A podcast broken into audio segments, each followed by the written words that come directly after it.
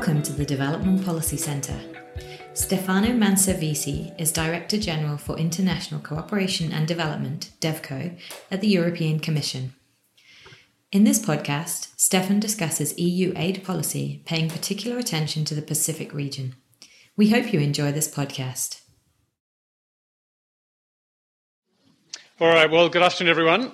Uh, let's make a start. Uh, my name is Stephen Howes, and I'm the Director of the Development Policy Centre and uh, we're one of the hosts uh, for today's seminar, along with the Centre for European Studies. So uh, thanks very much to our colleagues just down the road in uh, Liversidge Street for co-hosting this event, uh, and thanks to Scott uh, for and the European Union for approaching us to host this event, which we're really um, interested to do. before beginning, let's acknowledge the traditional owners of the land on which we're meeting uh, the Ngunnawal people, and pay our respect uh, to their elders, past and present. Uh, so, if you follow our activities, you'll know we had our big aid conference in February, uh, and then we took a break uh, to recover, and now we're starting up again a ser- oops, series of fairly regular uh, speakers and seminars, of which this is the first. So, if you're interested, please have a look on the table outside for upcoming events. they tend to be on this time, Wednesday lunchtime, but they, they vary a bit depending on speakers' availability. Uh, yeah, I'm sorry, also, it was a little bit chaotic. There was a training program in here before, which uh, we had to clear. Uh, but there will be uh, refreshments afterwards, after this event, uh, thanks to the European Commission. So please stay for, uh, for refreshments and, and chat. so our speaker today is Stefano Manservisi. So welcome. welcome to Canberra and thank you very much for uh, coming and uh, giving this talk. His topic is European Union development policy. Uh, Stefano Manservisi is the Director General for International Cooperation and Development at the European Commission. He's had that role since May of last year. Uh, before that, he's had a career uh, within the uh, European Commission in various distinguished roles, but he also is an academic and he's been a visiting professor at the University of Bologna, University of Rome III, and the College of Europe. Uh, I think, you know, especially with the massive cuts in aid uh, announced or proposed by Donald Trump, uh, you know, the importance of the European Union uh, has only grown.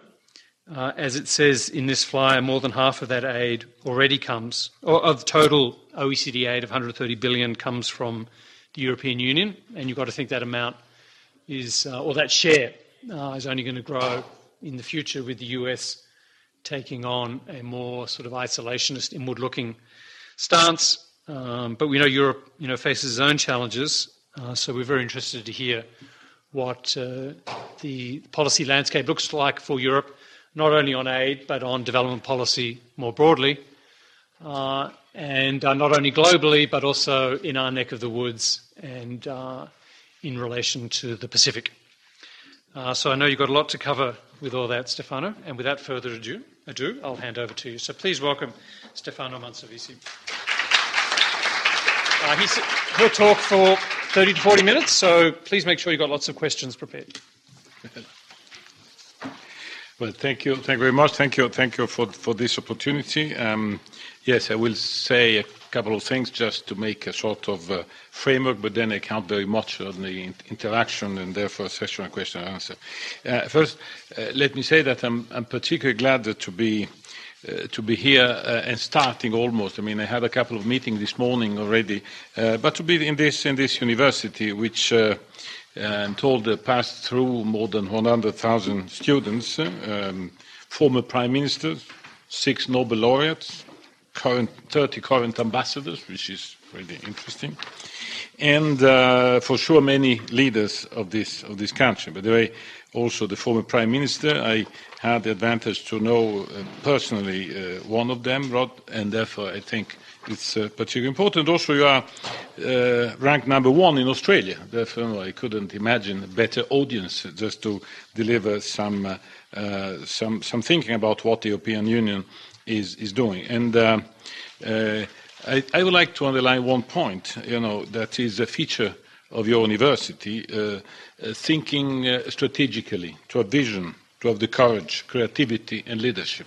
I think this is a bit uh, um, what uh, the very name of this centre dedicated to Sir John Crawford uh, is suggesting. You know, I mean, and in these days, I think, in which, allow me to say, politics is very much driven by short term. You know, to have a say inspiration to to look a bit uh, a bit far away to things that to dare to be visionary.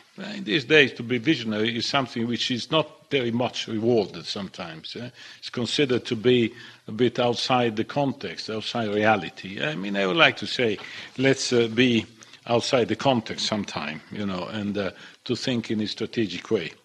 Um, uh, I think I think that uh, you know this is uh, starting maybe from this because it happens that a few days ago uh, in Rome. Uh, we uh, celebrated the 60th anniversary of the signature of the Treaty uh, of Rome, which is the founding uh, moment of the European Economic Community, which now is the European Union. Um, to say, I mean, if there is an example of people with, who are thinking a bit totally I mean, in real, realistically, maybe a bit forward, was that moment. You know, then we knew ups and downs. I mean, sometimes people saying that now we are in a moment which is not over exciting, but maybe it's not over exciting because we are still struggling to to prepare a future, to to look a bit forward. And I think uh, this is, uh, you know, a bit what it is. Uh, uh, what it is important because uh, uh, the project of the, the European Union, uh, contrary to what people can sometimes, and books and can also suggest, it's not about economy. You know, it was always considered that integrating economy, particularly after the war, think back in 58, uh, uh, was the way to put people at work together, setting aside ideologies, uh, which I think worked pretty well because, because after all, the European Union is still the biggest economic bloc in the world uh, in trade terms, uh, in economic terms, in investment terms, um, in spite of the population which is not growing, on the contrary. Uh, I think that our history is a history in which uh, we have been able to um, to marry differences and diversities with a certain unity in bringing forward a train. Now, you have seen uh, the debates in these days, uh, driven by the so-called white paper uh, that the Commission has published, with five uh, scenarios, say, of what could be our common future, it is a clear evidence of one fact, that it is not about economic integration.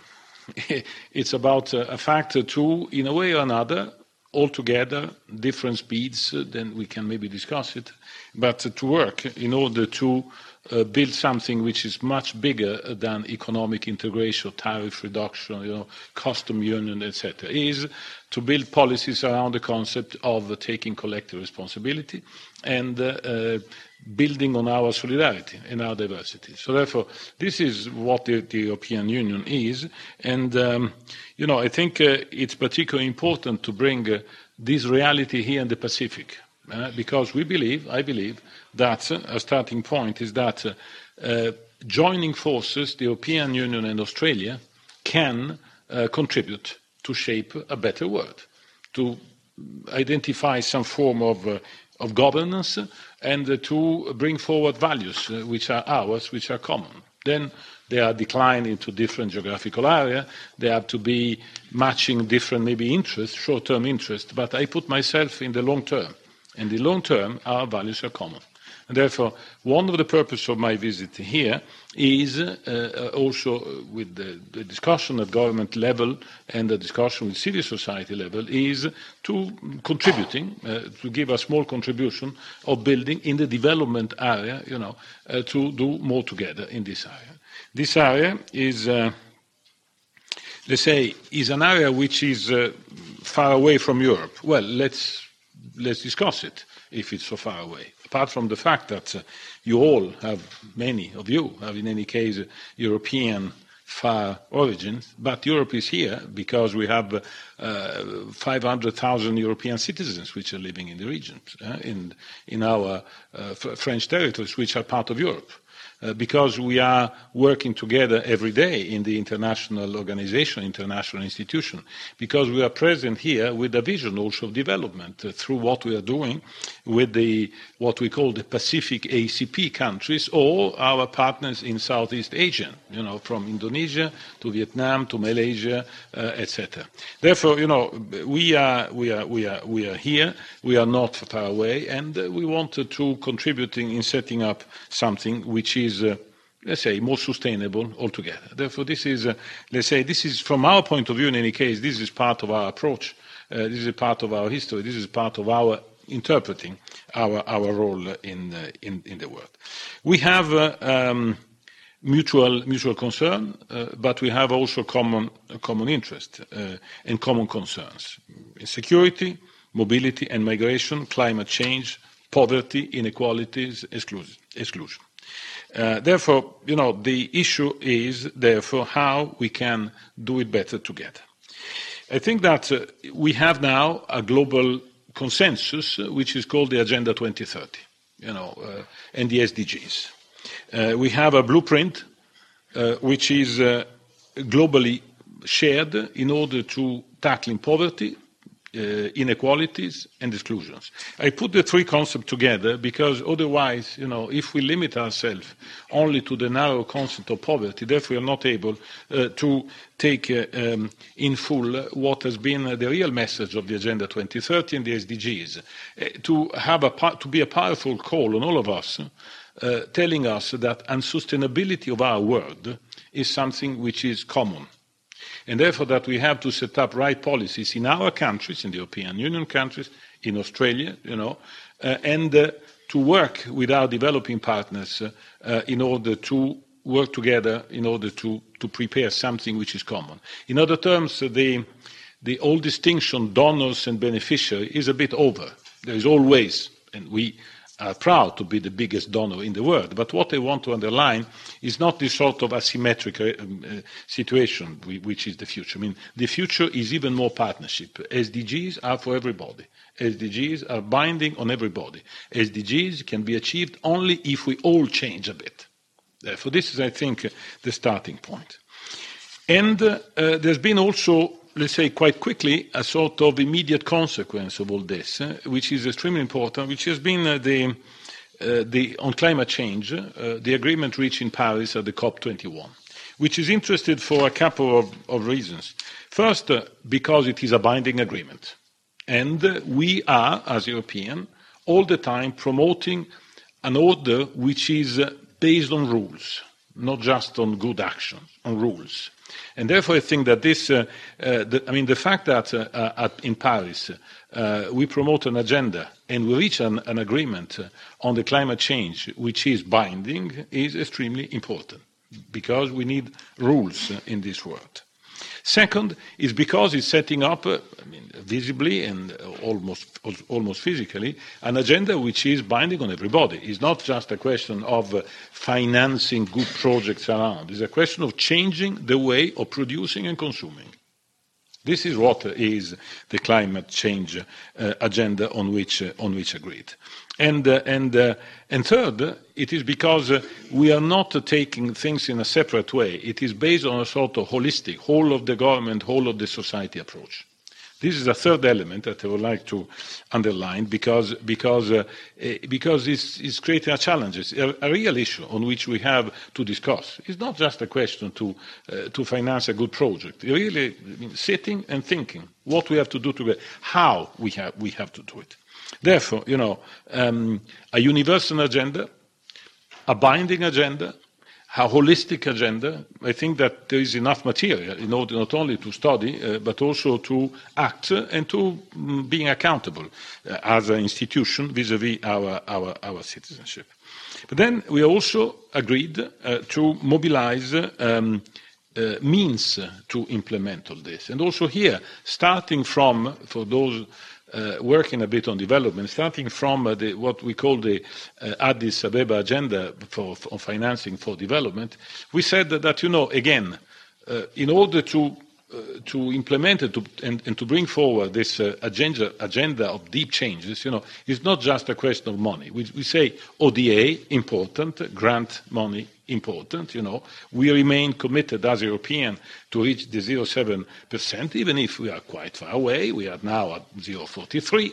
But still, several of our member states are already beyond 1% of. So therefore, it remains a target. But we also said uh, this is, will never be enough if we want to, uh, you know, really have the means to implement this uh, important, powerful agenda. And therefore, we all agreed that we have to mobilize investment, private investment in particular. Big challenge. I guess we have to, to discuss about this, how this can be, can be possible, how it is possible to uh, to, bring to, to bring together private sector, meaning profit, and public interest, which is promoting SDGs. Is a real issue. Ten years ago, this would have been seen as a sort of sacrilege. Impossible. This is a contradiction. No, we said, no, we have to mobilize private investment. Let's see how to do it. But third, we also said, let's mobilize national resources. And therefore, you know, eh, this is an important chapter taxation policies in developing countries, you know, what it means. And, and taxation is not just uh, to take money, to levy money. It's a question of distribute money. It's a question of how to use this money. So therefore, the means of implementations are are suddenly much more uh, complex and sophisticated than the old ODA, the old grants, in which you know good project means meant uh, you know to do good things. I mean, good project maybe today do not mean a lot if they are not embedded into a policy dialogue, into a common vision. Reason why I started underline the necessity to have a vision, and if they are not embedded into a partnership, which implies also also the fact that we are entitled to ask our partner what they do with, with, the, with the money they are earning, with the money they are living, with the money that uh, is generating by the economic activity. You know, when I say this, I think, for example, the huge profit and the huge income created by, in several, uh, in several developing countries, by mining, uh, by oil, uh, by exploitation of natural resources, which are not necessarily invested immediately for the development of these countries. So all this now turned to be uh, turned to be debatable. We can discuss about it. We can put that into our, our uh, in, into our partnership discussion. Now, as Europeans, the, on the basis of all this, we try and uh, you know to define a couple of uh, uh, let's say framework in which we put all this in order to guide our own action. The first one is the, uh, what is called the European Global Strategy for Foreign Policy and Security, that you probably, you, you probably know, uh, which has been presented by HRVP Federica Mogherini some time ago, which is defining what the European Union can do and intends to do as a global actor in the world, you know, in the close neighborhood, but also far away. Far away is also the Pacific, which is maybe far away geographically, but is not far away in terms of common interests and common challenges. Therefore, we have now a vision, again, a vision. We have now a framework in which we try to be coherent and to put uh, uh, to the service of our international action all the policies that we have, not only the traditional foreign policy, but also the development policy, the commercial policy, but also our, our other policies, from the agricultural one to the, the, to, the, to, the, to, the, to the strength of the single market, which is probably one of the most powerful uh, starting points in order to do business uh, abroad. Therefore, we set up this into, the, into this global strategy, and which is, uh, let's say, the first uh, pillar of our, uh, of our policy definition. And the second pillar is the European Consensus for Development, you know, which is the specific narrative about development. Now, this consensus is, uh, which is, uh, has been published, you know, it's not uh, adopted yet by our fairly complex interinstitutional setting. You are, you are aware of this. Uh, but certainly is designed a bit, of, a bit of vision in order to implement all this and to guide our policy action. First, it is a consensus for the whole of the European Union, meaning European institutions and member states. Therefore, you know, when uh, uh, one of our member states is acting on its own development policy, it's acting implementing this consensus. Second, we want to give, uh, uh, let's say, uh, a readability and to, what we are doing, putting this fully in phase with the Agenda 2030 and the SDGs. And we said our development policy turned to be global. Therefore, it is federating all our instruments and our policies and will be driven by what in the Agenda uh, 2030 uh, identify with the five Ps. Partnership as a way of working. Partnership. We don't decide alone. We sit with our partner, we discuss, and we arrive to common conclusion. Second, people, because at the end of the day, poverty, inequality, and uh, exclu- exclusions are the thermometer through which we assess the pertinence and the effectiveness of what we are deciding. People remains at the center, of course, of our development policy. Third is our planet. We are living in a planet which is one. We are a planet which is under threats, but also offering new opportunity. Planet means, you know, to deal with natural resources, with climate change, with all what is linked to the sustainability of our work. Sustainability of our way of producing, sustainability of our way of consuming. Then uh, uh, uh, productivity, which is, or prosperity, which is about uh, saying something that, again, was not that easy years ago, is, uh, you know, we have to, uh, we have to generate economic growth economic growth is not uh, the only instrument to measure if we are doing well or bad. But one, one thing is sure that if there is no economic growth, if there is no job creation, then all the rest has a little impact. Therefore, we, we have to do it, but then we have also to have a sustainable growth. We have something which is creating decent jobs, for example, which is not just creating for the sake of increasing GDP indicators. This is one.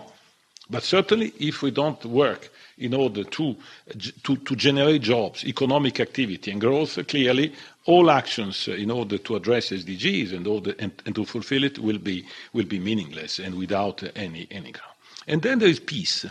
Peace because we, uh, we all consider, I think that we have to share this, that there will be no development without peace and stability. And therefore, you know, we have to embed the work for peace, for, uh, for, for good governance, for human rights uh, into, fully into our development policy, which in turn, uh, each of these P you know, brings, uh, brings challenges that, uh, from a European perspective, that I think are also very well understandable here, because you look at that maybe from a different one, but it is the same thing, are creating a certain number of problematic nexus between the, the development policy in traditional terms and the new one. The nexus between uh, uh, development and security, for example. Years ago, it was again something uh, a, bit, a bit risky because there were two separate things. Well, we had experiences uh, in Africa in particular, but not only in Africa, also here close. Think about Fiji, think about uh, Timor Leste years ago, etc. When we mobilized also development money in order to let's say, to create capacity of resilience in the society, or in Africa, to allow African countries to mobilize troops for peacekeeping. I know that is controversial, I know that is not easy, but we have experiences to, to deal with this nexus. We are increasing experience in order to address another nexus, which is the one between development policy and migration. Here, another hot topic in the region, can imagine how hot it is in Europe in these days, in particular because of the migratory pressure from sub-Saharan Africa through Libya, and also from what I still don't call migratory pressure, but, rather, refugee pressure from the east, in particular from Syria. In any case, equally, from our society, these have been seen as threats. Our society, part of our societies, our government some of our governments. But in any case, this is part of the debate that we have in the European Union in these days. Therefore, the nexus between this and migration is obvious. That should be one of the top of the, our vision for development. I said already, nexus between private and development. I say nexus between climate and development. Again, all this are suggesting only one thing, that we have not to think in terms of silos, we have to think in terms of whole of the policies, whole of the government, whole of the society.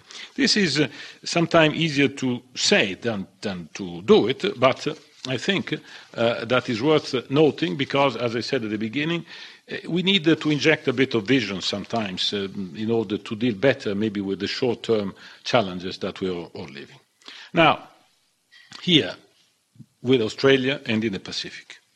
I think that first, uh, allow me to say that uh, uh, Australia and the European Union and its member states are belonging to the same part of the world in terms of value, in terms of democratic, uh, uh, let, us say, tradition and, and practice, in terms of, uh, let's say, what are the big way of dealing with the, with the word problem. Then, obviously, we have differences here and there, but I think that uh, we, I can say that uh, this, the strategic partnership with Australia is a strategic partnership with a country which is substantially belonging to, uh, to our part of the world in terms of values, in terms of, uh, let's say, of, of democracy, in terms of governance, in terms of, in terms of human rights. Now, we have uh, a framework agreement uh, that we concluded after years of negotiation. Now uh, is awaiting the, final signature. Therefore, this will be, let's say, the way to have a bit more strategy in our relation. This is setting the scene.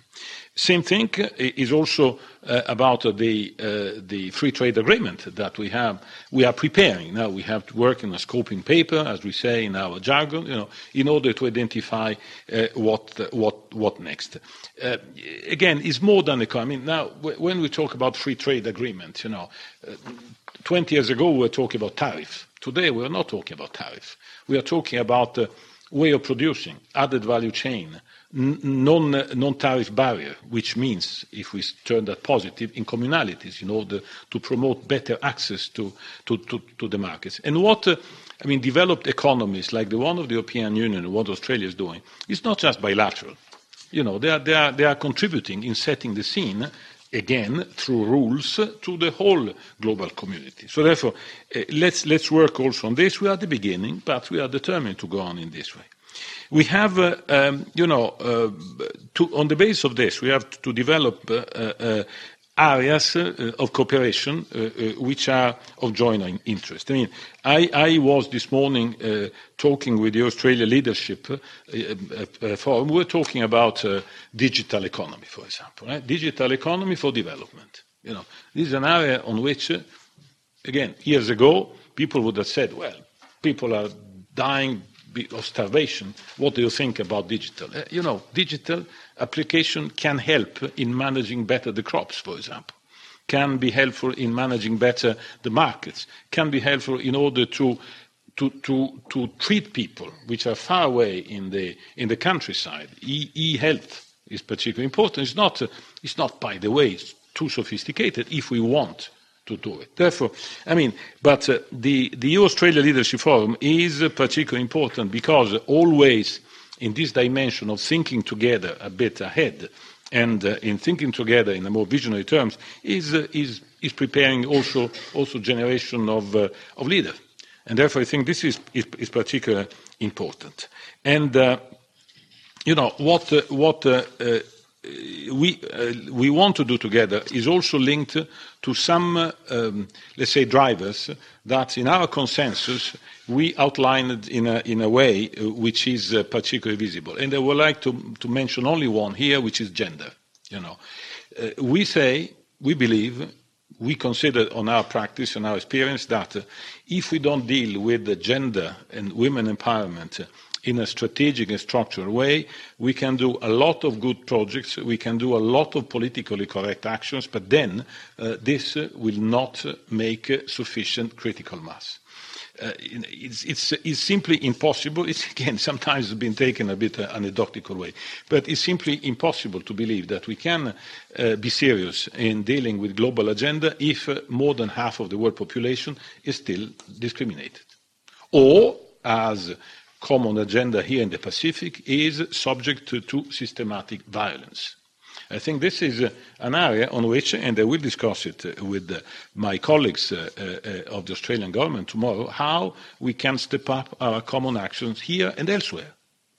Here, because we are now setting up projects and programs here in the Pacific. But I think that we have to think strategically also here. Gender is not a sector.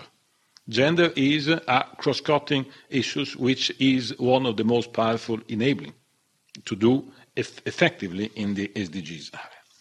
Now, this I would like to start with this because it's the most important thing, generally and also implemented here in the Pacific. Now, here in the Pacific, what the European Union is doing. Well, first I have to say that, and to recall the obvious for all of you, uh, that uh, um, there are 500,000 European citizens which are living in the Pacific. We have pieces of Europe here in the Pacific, you know. The French territories, New Caledonia, French Polynesia, Wallis, etc. There is also uh, 42 British citizens which are living in Pitcairn. So therefore, you know, we have Europe here. Yeah? And, uh, and we, we, we, have, we, we have Europe here, and we are here also because since uh, the 70s, uh, we are associated with the small islands of the Pacific, which progressively grew in numbers uh, in the moment when they um, acceded to independence or decided to, to be independent. And we are here uh, with, with presence, with project, with people, and with money. Therefore, you know, just to give you an example, they, they uh, I mean, what we are investing in development uh, uh in, ju just in, in, this period is 800 million euros, you know, in order to support projects and programs uh, bilaterally and regionally. We have, uh, we have a negotiation which is still ongoing, which is called Economic Partnership Agreement, which is, willing to empower even more these countries uh, to be able to stand in the international trade uh, through the preferential and the full and free access to the European market. It's far away, yes, indeed. But it is important because it diversifies and it helps these countries to bring forward reforms in order to turn from what is too often the reality, assistance, and to turn into more viable economies in spite of their, of their vulnerabilities. We are supporting uh, the regional I mean, setting from the Pacific Island Forum that I attended several times. Next, uh, next September will be also our Commissioner for Development uh, coming, uh, uh, where now you know, all uh, the territories of, uh, of, of, the, of the South Pacific are now participating, including the French territories. So far, they, they, they were not. Uh, since the, the, last year, they are also, also participating. So therefore, we are supporting the Pacific uh, Islands Forum as the, the place where policy are set, where political discussion are held. But then we are working with all the different CROPs, you know, here in the region, from the University of South Pacific uh, to the SPC to other. Therefore, I mean, we are uh, we are working on uh, uh, in order to strengthen the capacity at regional level. By the way, for those which are familiar uh, with our Cotonou setting. You know, we have an agreement with the African, Pacific, African, Caribbean, and Pacific states. And Pacific is the third P, since the 70s. Eh? Um, we are now uh, preparing the future of this relationship because this agreement, this convention will expire in 2020. Therefore, we are thinking together on how, if we have to, to replicate it, and if yes, how. And from a European Commission point of view, again, based on the same approach, globalization with some rules, with some common value, you know, we believe that we have to create another agreement, but also to have this agreement a bit less diluting Pacific, Caribbean, Africa altogether, which has been the case so far, but also to give more relevance to each of these pillar and community. And we arrive to the Pacific. Uh, which is uh, a community, which is a regional uh, entity, which is a, a, reality. But we have also to build together how this can work, because, because Pacific is not only the islands. Pacific are also Australia, New Zealand, Indonesia.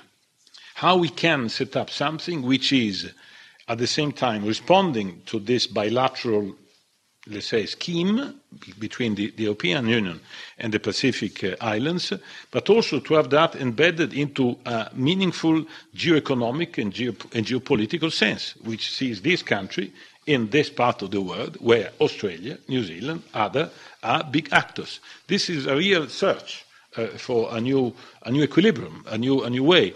But uh, one of the messages that I'm bringing here, and I will discuss tomorrow with the, with the Australian authorities, is that I would like, we would like as Europeans to have Australia fully into this. Let's see how. We are doing already a lot of things through projects, uh, parallel thinking, etc.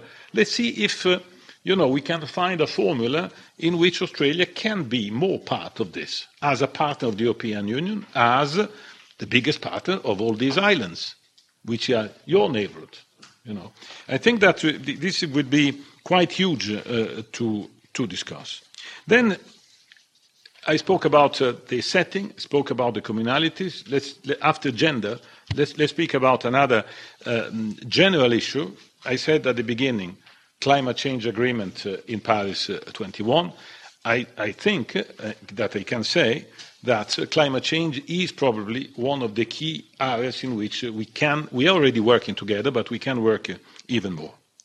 Um, we are doing uh, and, and, spending our money uh, in supporting uh, adaptation and mitigation uh, in, in, in, the small islands. Uh, we are also working in order to set up capacities to be more resilient in respect of vulnerability, which is structure.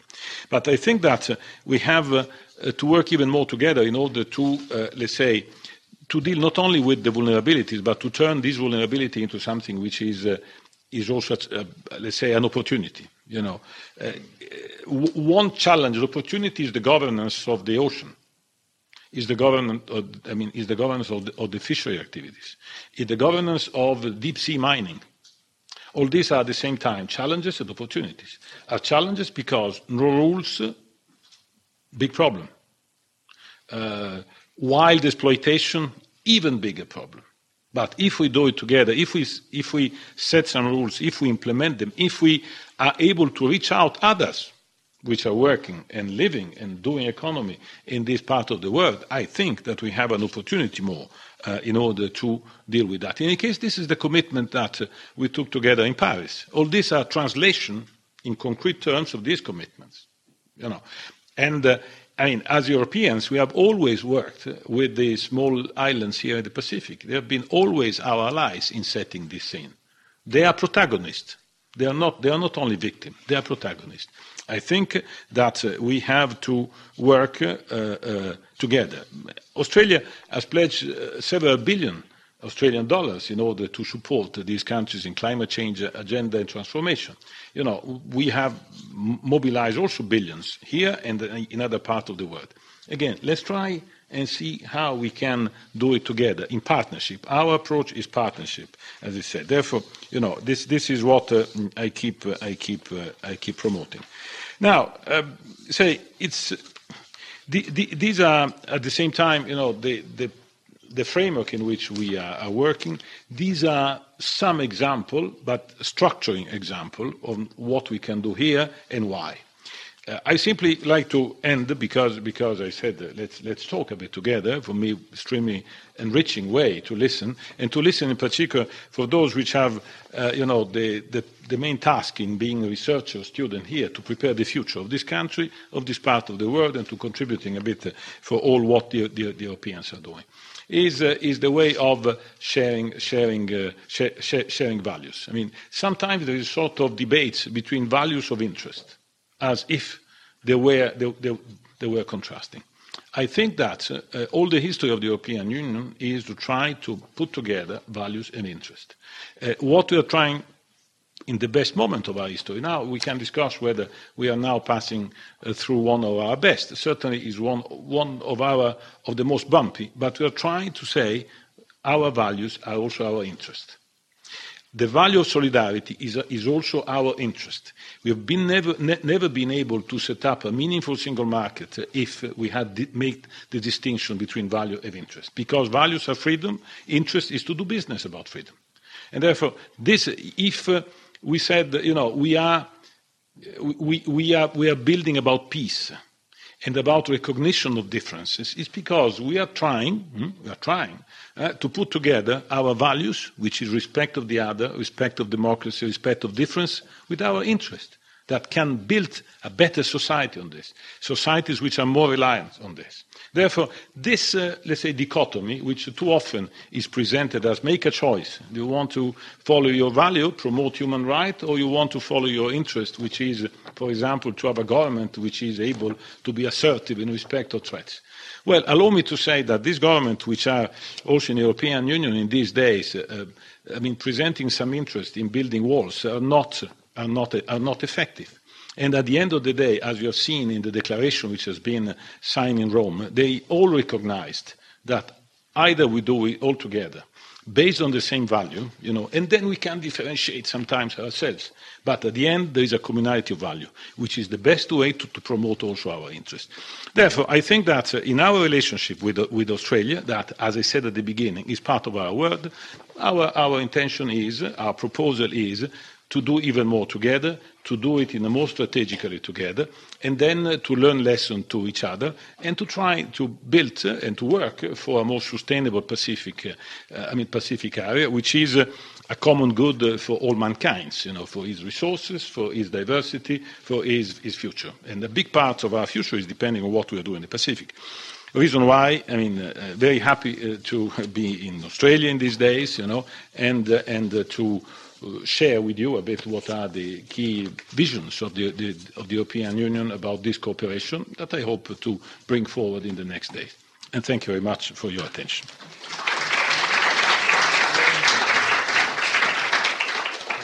If you want to, okay.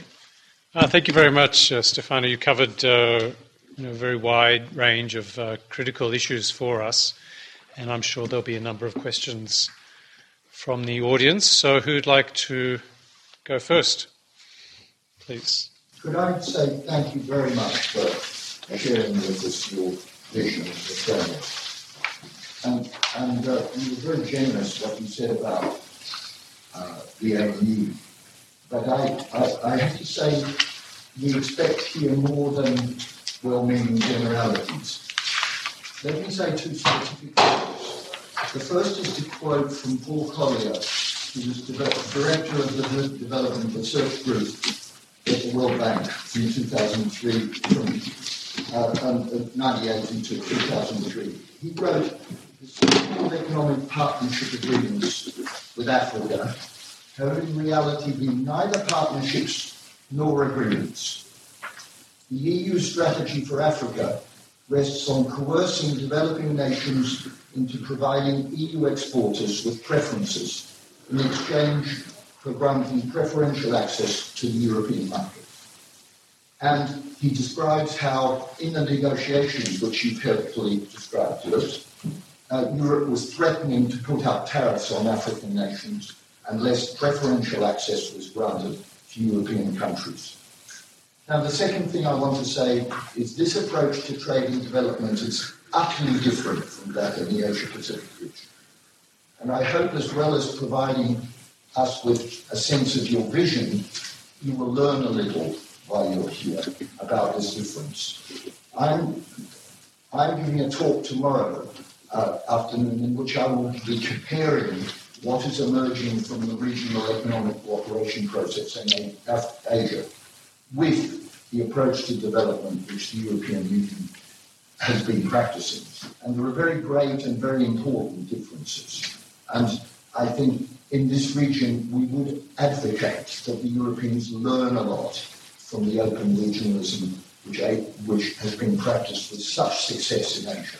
And I hope you will take back some. I'm sorry you won't be able to keep, be here tomorrow, but I hope you will take back from those you meet in government some sense of this difference, and some sense of how important this difference is in the post-Trump world of difficulty that we will face ourselves in. Thank you. I should have this is David Vines, who's uh, visiting us from Oxford. So thank you, David. Uh, do you want to respond? No, maybe we can take two or three and then... A few more other questions. Yeah, over on this side. Just introduce yourself. Yeah, yeah uh, hi, I'm Mohammed. I'm from the Crawford school, course in policy and governance. And thank you for your talk on And uh, I had a question in terms of climate change and consumer behavior. Uh, what is the European policy to develop this uh, planned obsolescence in terms of technology uh, and consumer behavior? Because you talked about one of the P's as productivity and another P was people. So if you link these two, one of the, the severe problems that the most uh, countries are facing is planned obsolescence and consumer behavior. So idea what this. Thank you. And then there's one more here. Hi, my name is Steve Belgiani um, with the Department of Foreign Affairs and Trade. Um, and I'll actually be meeting you, on, uh, you and your delegation tomorrow as well. But uh, I had a question about um, what do you think the impact of Brexit will be on uh, the way that the European Commission and the EU engage in the city? Yeah. Maybe more broadly, I think we'd be interested in the impact of Brexit. So why don't you take those three? Those are, Yeah, okay. That's a lot to start with. We'll have another round. Yeah. Well, first, I think, uh, I, mean, I know very well Paul Collier also personally, and we discussed several times. I appreciate his uh, way to have a snapshot which are catching the eye, but uh, a bit less when he doesn't say the truth. Uh, because uh, talking about threat uh, is something which can catch the eye in some title in newspaper, but is simply untrue. Uh, this, no, no, sorry, but may, may, I, may I finish? No, no, but there are many because I discussed also with Joseph Stiglitz about this and several others. You know, the, the basic point are let's set, uh, uh, let's say the truth, and then we can assess it. You know, first, uh, you know, uh, the countries have these countries have a, a quota-free and, and, and duty-free access to the European market. Okay. Therefore, there is no threat, they are already there. The threat is coming from other, was coming from other countries which feel discriminated according to the WTO rules. This is the reality. This is the starting point. But uh, the interim EPA that we agreed, including uh, those in the region with Fiji and PNG, are uh, uh, allowing to keep the same duty-free and quota-free access to the European market without having a symmetric opening of their market to our, to our goods. This is the uh, uh, goods and services. This is the reality. Then you can, um, you can put that into a context in which is this contributing to regional integration or not? Well, it depends. Uh, you know, in, in, in, Western Africa, for example, it was, it was and is still built on their own custom union. And by the way, those which are now arguing very much uh, in order to conclude the regional EPA are those countries which are precisely affected by others which are not uh, concluding, in particular Nigeria, uh, because they fear that uh, they are threatened in their regional uh, superpower, let's say, in order to impose a bit standards. Therefore, you know, um, all the interim EPA which have been concluded, um, you know, have showing that uh, the immediate effect is to keep duty-free and quota-free access to our market, to have a push uh, to some standard setting at regional level and according to regional rules, and they have boosted uh, regional inter, internal regional trade. Example is the Eastern African community, where in the moment which Tanzania has decided not to conclude, has creating a lot of fears where in Kenya, in Uganda and others, because they see their internal market under threat. Then we can discuss whether this is a true development, if this has you know, all the benefits that we say. This is a fair, it's a fair discussion. Eh? But simply, let's have this fair discussion on the basis first on facts, and then we can see whether it is the best things uh, to do. I noticed that here in the Pacific, now recently, in addition to PNG, and Fiji, also, also Solomon Islands, uh, have requested uh, to conclude an interim EPA in order to have access to, to, to the, same, uh, to the same treatment. Now, I repeat, I mean, I don't want to say now it was the best things to do, uh, and I, I, admit that we made a lot of mistakes because, uh, by the way, we also, also presented, hence the threat language, which is unfair, uh, what is a rule of the WTO as if we had a specific agenda on this. Repeat, the WTO rules foresee that unless you are an LDC, unless you are benefiting from the everything but arms in the European scheme, you are subject to a form of regularization which should be a free trade agreement. We suggest a free trade agreement which is asymmetric. I repeat, we can discuss whether it is the right things to do in terms of development, in terms of, let's say, fostering regional integration, but let's do that on the basis of facts and not on the basis of uh, whatever. Now, uh, more than ready, on the contrary, I'm here a bit also to say this, what could be the Pacific way. Eh? Uh, and this is one of, uh, of the issues that I would like to discuss because this has an impact on what I described to be the post-Cotonou. What is the regional setting in the Pacific in order to do it? And the, and the, and the Pacific and the, and, the, and the regional setting is also uh, to be seen in economic terms. You know, but economic terms which are allowing everybody to do better, not uh, to do less, and, and to do better not just in an inward looking. We are living in a, in a global market. Therefore, whatever things is to help in creating added value chain, which at the end are allowing whatever economic activity to be more competitive in a global market. Therefore, you know, let's, let's see. Uh, we are ob- ob- obviously more, than ready to participate to any kind of discussion at WTO level uh, if there are improvement in the international legislation. By the way, you know, in this post-Trump I mean, precisely here, I think also we have to, to see whether we have an interest in defending WTO or simply, you know, to consider that it's better to have no rules. I still believe that it's better to have some, maybe, maybe reform in them, rather than to go to a wild, uh, a wild uh, market, which, by the way, is not benefiting anybody. Now, on uh, uh climate um, and, uh, and consumption, you know, uh, here uh, we are what, what, we are trying doing at the European Union level. Because I mean, whatever we do, first we think about is our experience, and then we share it. Then we don't export, we share it. I mean, first is the issue of recycling. Second is the issue of not wasting. Third is the issue of uh, thinking in terms of added value chain. You know, is a different way of consuming because instead of reproducing a sort of model which is based on a sort of infinite relation with, the, with our planet is a, is, a, is a way to indicate the way to do with the local economies, with the recycling, with uh, uh, not wasting water, and all, all natural resources. So therefore, the different here in the Pacific, you know, no, no lesson to give to anybody, no more than to export. But I think that when we talk about climate change agenda, we talk about uh, governance of the ocean, illegal fishery, conservation of the natural resources, you know, exploitation in a sustainable way. For example, timber, for example, mining, for example, all natural resources which are around. If you feel that, you know, um, if, if our models, our societies are feeling that you can consume, in the sense, extract from the water, extract from uh, the sea, extract from uh, our forestry, whatever is possible, in order to go ahead without any kind of limit of governance, then you don't uh, find the right balance between a climate change agenda, which is about sustainability, and, and consumption. Then it, it starts big and, and arrives into our plates when we eat every day or when we, we, when we build our houses. Therefore, this is the way. I mean, take energy. Energy is a typical thing in which you can have at the same time, the, the, I mean, you have the climate change and the consumption. I mean, energy, if we keep believing that it is based on the wild consumption of fossil uh, based energy, you simply are cheating people because what we have to do is to accompany our transformation.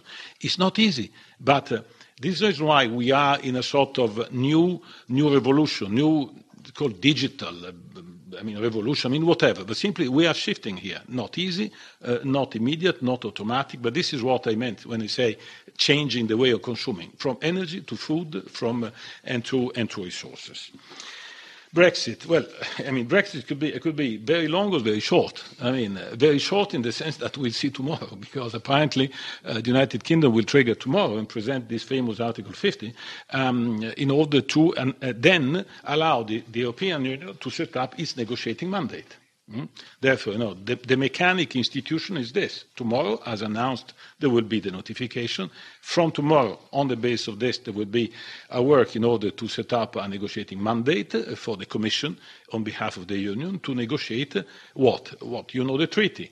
To allow a sort of order way out of the United Kingdom. And then to organize a new relationship with the United Kingdom. In that order, because this is the treaty. Hmm? Second thing uh, uh, is that uh, something which uh, how, how, we can appreciate this. Well, I, I say, uh, I mean, we, we appreciate this in objective terms. It is a possibility. Therefore, a, a member state has triggered that. Let's do it. Let's do it in the mutual interest of both. It's not a declaration of war. Eh? It's simply uh, a declaration of, uh, of, of, divorce, in the sense that uh, the United Kingdom decides to go into another direction. So therefore, we have to do it without a sort of a form of passion, the one against the other. We have to do it in a civilized way, because in spite of Brexit, the United Kingdom will firmly remain in Europe, and, United, and, and Europe will still have the United Kingdom as one of the closest partners. Therefore, this is the way in which it will not be easy, not be easy, because it's unprecedented, because uh, this means, uh, I mean, things which are hard to believe in terms of uh, rules, uh, single markets, you know, movement of people, of companies, of services, of money, I mean, all what you want. Therefore, it is something which must be done carefully. And then we'll see how to rebuild another, uh, another relation which is also unprecedented because, because so far, you know, there were many ideas, you know, could be the, the Norwegian model, the economic, European economic area. We can have a sort of a new association, a free trade, etc. Free trade, by the way, based on WTO rules, because this is what exists. Um, I don't know. I don't know. It will depend. Uh, you know, personally, as the vast majority of people have shared, uh, you know, I mean, Europe uh, is, is, not a moment of joy, but I mean, let's let's manage for the better. What I have to say is that uh, um, what is the I mean, in development and then in, in, in the Pacific. I mean, uh, in development policy, um, I think that in, is an area in which, in due time, in following the negotiation, the procedure, etc., etc., eh, we will probably find a lot of, or keep a lot of communalities because we are doing a lot of things together. Because, because our policy in the one of United Kingdom has been uh, in line since decades. Because United Kingdom is a big partner of ours. Because, uh, you know, simply to say, you know, I have in my DG a high number of uh, not only British official, of course, but also a high number of uh, people which are seconded by United Kingdom to my administration because they are genuinely interested in doing that at the European level. Therefore, you know, I mean, this is an area in which we have to see how, how this works. In the Pacific, you know, in the Pacific, I have to say, there is, as everywhere, possibly, at a certain moment, perhaps a financial impact, because it means that we are mobilizing in the Pacific are out of the European Development Fund, to which uh, United Kingdom is participating a lot. And therefore, you know, if uh, this participation will therefore uh, uh, stop, clearly that we have less mean. But it is also, also possible that all the other member states will increase the, participation. So, first thing is, uh, is theoretically a decrease of financial, uh, of financial, of financial instrument. I say that worldwide. I'm not saying that in the Pacific. Then, here in the Pacific, well, I don't know. Mm, I mean, we will uh, not have Pitcairn associated anymore. It's a pity. Um, uh, we will uh, have, uh, uh, you know, maybe less communalities, but, you know, I, I simply noticed that uh, in the South Pacific, at least, we have five European Union delegations and embassies, which I think are more than the United Kingdom. so, I would say I would not take any kind of automatic consequence uh, from, from Brexit to our action here in the Pacific. I said since the outset that the European Union as such has a strong relation with the Pacific and is willing to keep this strong relation with the Pacific. Let's see if uh, uh, we will have another relation with the United Kingdom. I'm sure that this will be an area in which we can do equally uh, a lot of things together. But all this is now speculation because, because we have to see how this will be done uh, in legal terms. It's a huge legal operation because to, to organize a separation from thousands of rules, of habits, of freedoms which have been building uh, together since 75 is not that easy. Therefore, let, us do it calmly. Let's do it in partnership because you can organize also divorce in partnership. Eh? Uh, and and uh, let's think uh, about a common future. I repeat, uh, you know, I, I, would like sometimes, you know, this is, takes a bit of harsh passion. Let's take, you know, um, we remain all Europeans. Let's see how this can be organized uh, for the better in the mutual interest of the United Kingdom and of the European Union at 27. I mean, at least on our side, we are committed to do that in, in, in that way. Okay, well, actually, uh, we are out of time now, so uh, sorry if you didn't get to ask a question, but I think uh, that was a really a good round covering uh, trade, climate, Brexit. Uh, and there are refreshments outside, so I don't know if you can stay, but uh, perhaps you get a chance to ask a question outside. But for now, we are out of time, I'm afraid. Thanks, everyone, for coming. Thank you, thank you very much. Thank you, Stefano.